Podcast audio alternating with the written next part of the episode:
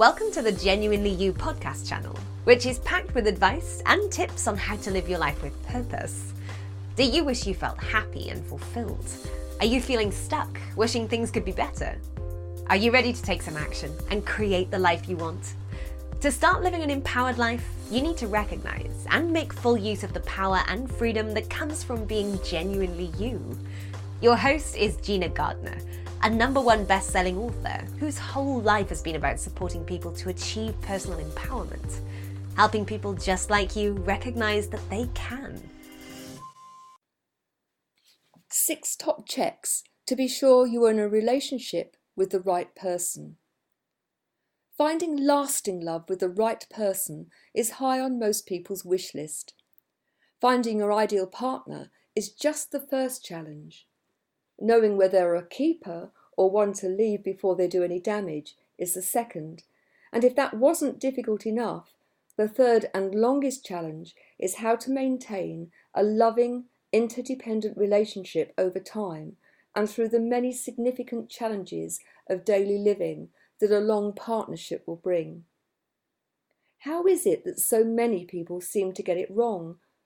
Why do so many relationships appear to be great at the start but deteriorate, often quite quickly, into something which at best is disappointing and at worst destructive and toxic?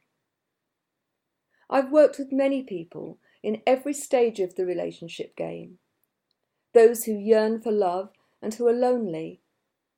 Those in the first flush of a relationship where there are high levels of attraction and hormones and lots of unresolved issues. Those facing a breakup or dealing with a painful parting and the challenge of getting their lives together again.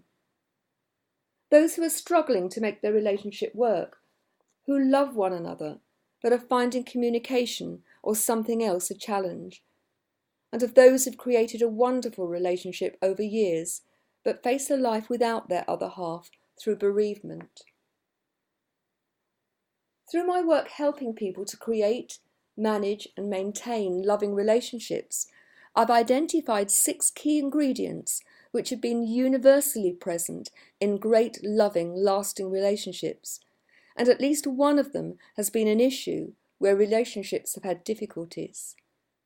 So, my six key ingredients to a lasting, loving relationship. They're not in any order of priority, as it's the cumulative effect which makes the relationship so powerful and successful. The first is that when you're with your partner, you are the best version of you. Your partner helps bring the best out in you. They want the best for you. They believe in you and they boost your confidence. They never put you down, belittle you, or make you feel small. They are your most loyal supporter, ready to encourage and support, and at the same time keep you grounded and realistic. You value their opinion and take it into account, but know that your opinion counts too. You have equal status within the relationship, and even though you both have different strengths and weaknesses, you each add value to the other. Just think about the way your partner talks to you, their tone, whether they make you feel good about yourself. Do they listen to what you have to say with interest? Of course, you need to pick your moments. It's no good trying to talk to them about something serious in the middle of, of the cup final. How do they treat you? Do you feel respected? Do you feel seen and validated? My second key is that you share the same values in life. That doesn't mean you have to agree on everything. Indeed, things work well when couples can enjoy a lively debate and hold their corner, where both parties respect each other's opinion and can agree to differ. But at the deepest level, couples need to know that you share similar values, particularly around fidelity, trust, love, money, sex, and bringing up the children. Have you and your partner talked about your core values and why they're important to you? It's really helpful to consider these individually, and having created your individual list, to put them into priority order. Then compare your lists. They may have differences, and that's fine. It's in the discussion around what you value and why that is so important to you that you really discover how closely compatible you are. Once you've identified the values, it's really useful to help your partner understand how you experience theirs. I feel loved when you. It makes me feel when you.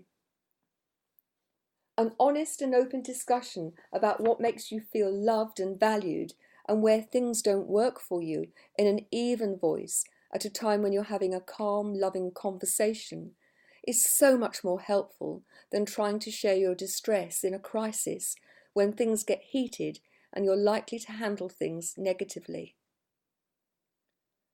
The third is that you love one another unconditionally. Many people offer and withdraw their love on a barter system. If you do this for me, and in that way, then I'll love you. Of course, it's often more subtle than that, but the underlying message is the same. Many people use attention or sex as the thing that they barter. When people get together, many of them believe that they'll be able to change the things which irritate them in their partner once they're together.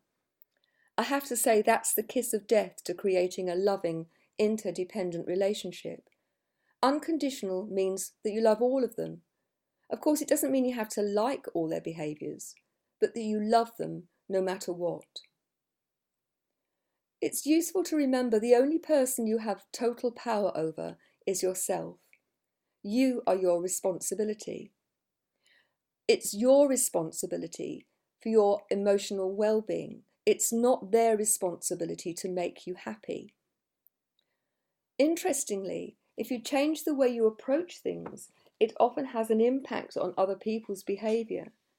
If you want to change a behaviour in your partner, it's far better to praise and reward the behaviours you want to see more of rather than nag and criticise the ones you don't. Number four for me is that you communicate effectively and often. I think it's helpful to remember that we have two ears and one mouth for a very good reason. If you listen twice as hard and as often as you talk, it'll help enormously. Active listening requires your full attention, not only to hear the words, but to appreciate what's going on behind those words. Whilst people might use the same words, they often mean different things. Imagine one person is speaking apples and the other bananas. They're both talking the language of fruit, yet they appear very different. Successful couples share create a third shared language which is based on mutual understanding. Understanding how one's perspective actually changes the reality you experience is really helpful here, particularly when you couple it with the capacity to consider that motive isn't always what you assume. Most people don't deliberately hurt others. The hurt's unintentional. They're simply too busy dealing with their own stuff to realise it in the process that the other person is upset. It's also useful to remember that it's overrated being right all the time.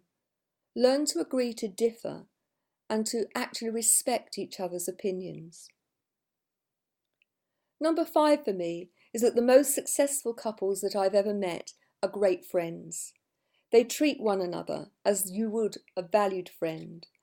There's a shared experience which is built up over time. When things are going well, they enjoy each other's company. They have shared interests and some individual interests too. There's a real honesty and a shared trust which is rock solid. When something goes wrong in life, they offer support and comfort. They can weather the inevitable storms because they like one another. If there's a disagreement, it's aired, lessons learned, and they move on. They're generous with praise, forgiving, and ready to trust and show their vulnerability. So, I suggest you create a list of things that you think make a great best friend. Think of the attributes and behaviours you'd expect from your best friend. Consider as wide a range of situations as possible and make your list as comprehensive as you can. Think about the way you behave when you're with your partner. How well do you measure up to your best friend list? and how well do they? This is a useful exercise to do individually, but it's an even greater activity if you follow that up by doing a shared activity with your partner. My number six is that couples who laugh a lot together, who are playful and have fun, do really well. Laughing is an incredibly powerful way of bonding when both parties are laughing with one another rather than at someone's expense, of course. It's so easy to lose those precious moments, especially with the pressures of work, managing the children, the house, and the expectations from the extended family. Creating opportunities to be together on your own may need some creativity and a great deal of determination, but they're well worth it.